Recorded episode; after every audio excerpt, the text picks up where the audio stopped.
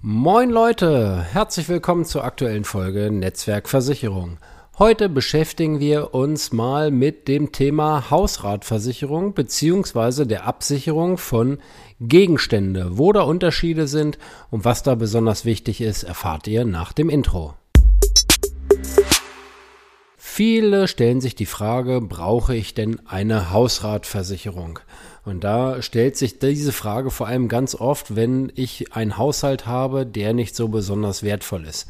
Beispiel ähm, Studentenbude, äh, ein Besuch bei Ikea, um das Nötigste quasi erstmal auszurüsten. Dazu gibt's noch Sofa von zu Hause und die Möbel werden von zu Hause mitgenommen. Vielleicht irgendwie eine günstige gebrauchte Küchenzeile. Geschätzter Gesamtwert 3000 Euro. So, da sagen viele, okay, na, dafür brauche ich jetzt ja nicht extra eine Hausratversicherung. Und manchmal taucht da eben ein Problem auf, nämlich was ist denn, wenn ich vielleicht nicht so eine hohe Hausratssumme dann nachher benötige, habe aber einzelne Gegenstände, die wertvoll sind. Und da gibt es Lösungen. Da gibt es nämlich ähm, bei der Allianz heißt es Gegenstandsversicherung, hat bei den unterschiedlichen Gesellschaften unterschiedliche Namen und funktioniert ganz einfach so, dass man eben nur eine Sache versichern kann. Häufig haben wir das zum Beispiel bei teuren Fahrrädern. Da hat jetzt jemand vielleicht, ja, wie gesagt, nur eine ganz einfache Einrichtung zu Hause und sagt, ne, der Hausrat, boah, würde ich jetzt eigentlich nicht machen, was soll passieren? Gut, die Bude könnte abbrennen oder mal unter Wasser stehen oder oder wäre vielleicht die Gelegenheit für mich was Neues zu kaufen.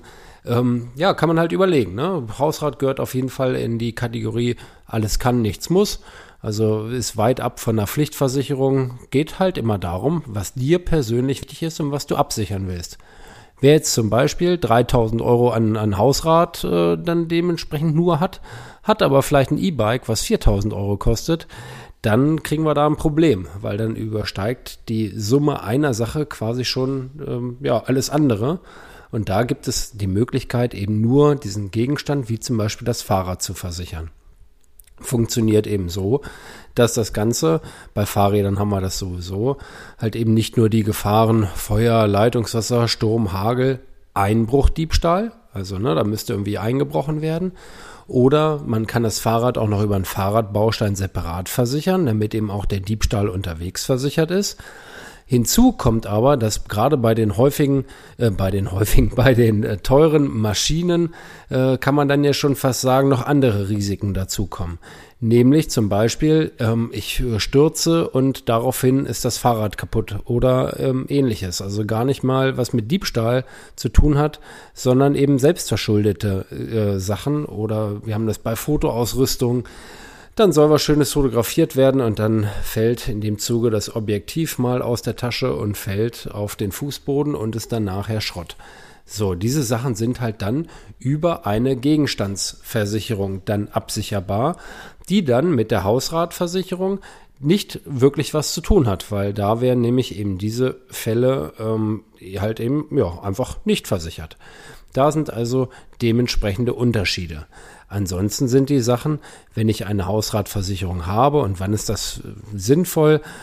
Ja, Hausrat eben ganz wichtig, ist eine Versicherung zum Neuwert.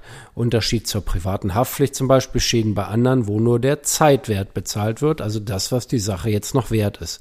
Habe ich also eine Sofagarnitur, ein Dreier und ein Zweier Sofa und vielleicht noch ein Sessel und die gehen mir kaputt, zum Beispiel nach einem Brandschaden, dann habe ich Anspruch auf eben eine neue Sofagarnitur nach gleicher Art und Güte. War das zum Beispiel ein altes Ledersofa, dann kriege ich dafür dann ein neues Ledersofa. Und so geht es halt dementsprechend mit allen anderen Sachen auch. Und die versicherten Gefahren sind natürlich vielfältig. Inzwischen ist da auch so eine Allgefahrendeckung mit drin. Also alles das, was nicht ausgeschlossen ist, ist mitversichert, bedeutet das. Das heißt auch zum Beispiel, wenn ein Küchenschrank, ähm, weil er nicht vernünftig verdübelt wurde, dann irgendwann mal von der Wand fällt und da waren die ganzen teuren Teller und äh, Tassen und weiß nicht was alles drin, kann es mal schnell ähm, hohen dreistelligen Schaden geben und sowas ist dann zum Beispiel auch versichert. Ja, da sind die wesentlichen Unterschiede. Also in der Gegenstandsversicherung haben wir häufig sowas wie Fahrräder, wie ähm, Kameras und dementsprechendes Zubehör. Ähm, ich habe auch ein paar Musikinstrumente zum Beispiel im Bestand. Also wer jetzt teure Trompete, Geige oder ähnliches hat, das ist dann halt auch darüber dann absicherbar. Also es gibt ein paar Gemeinsamkeiten, aber halt auch einige wichtige Unterschiede. Und äh, um einzelne Gegenstände zu versichern, muss ich nicht zwingend eine Hausratversicherung haben.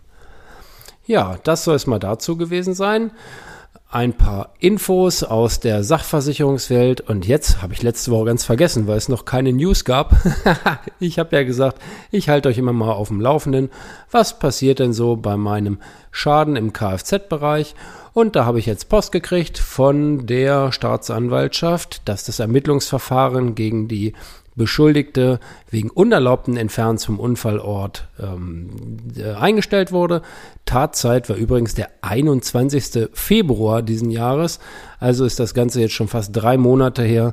Das Ganze wurde eingestellt. Jetzt habe ich mich gefragt, ob das gut oder schlecht ist.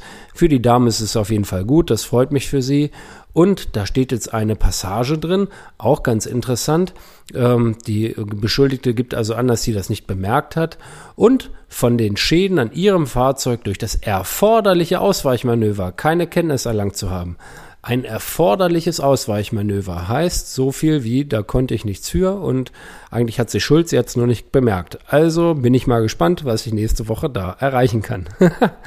ja, apropos nächste Woche, ich wünsche dir eine ganz tolle Woche, einen ganz tollen Tag heute und verbleibe wie immer mit dem Klassiker. In diesem Sinn, tschüss Tim.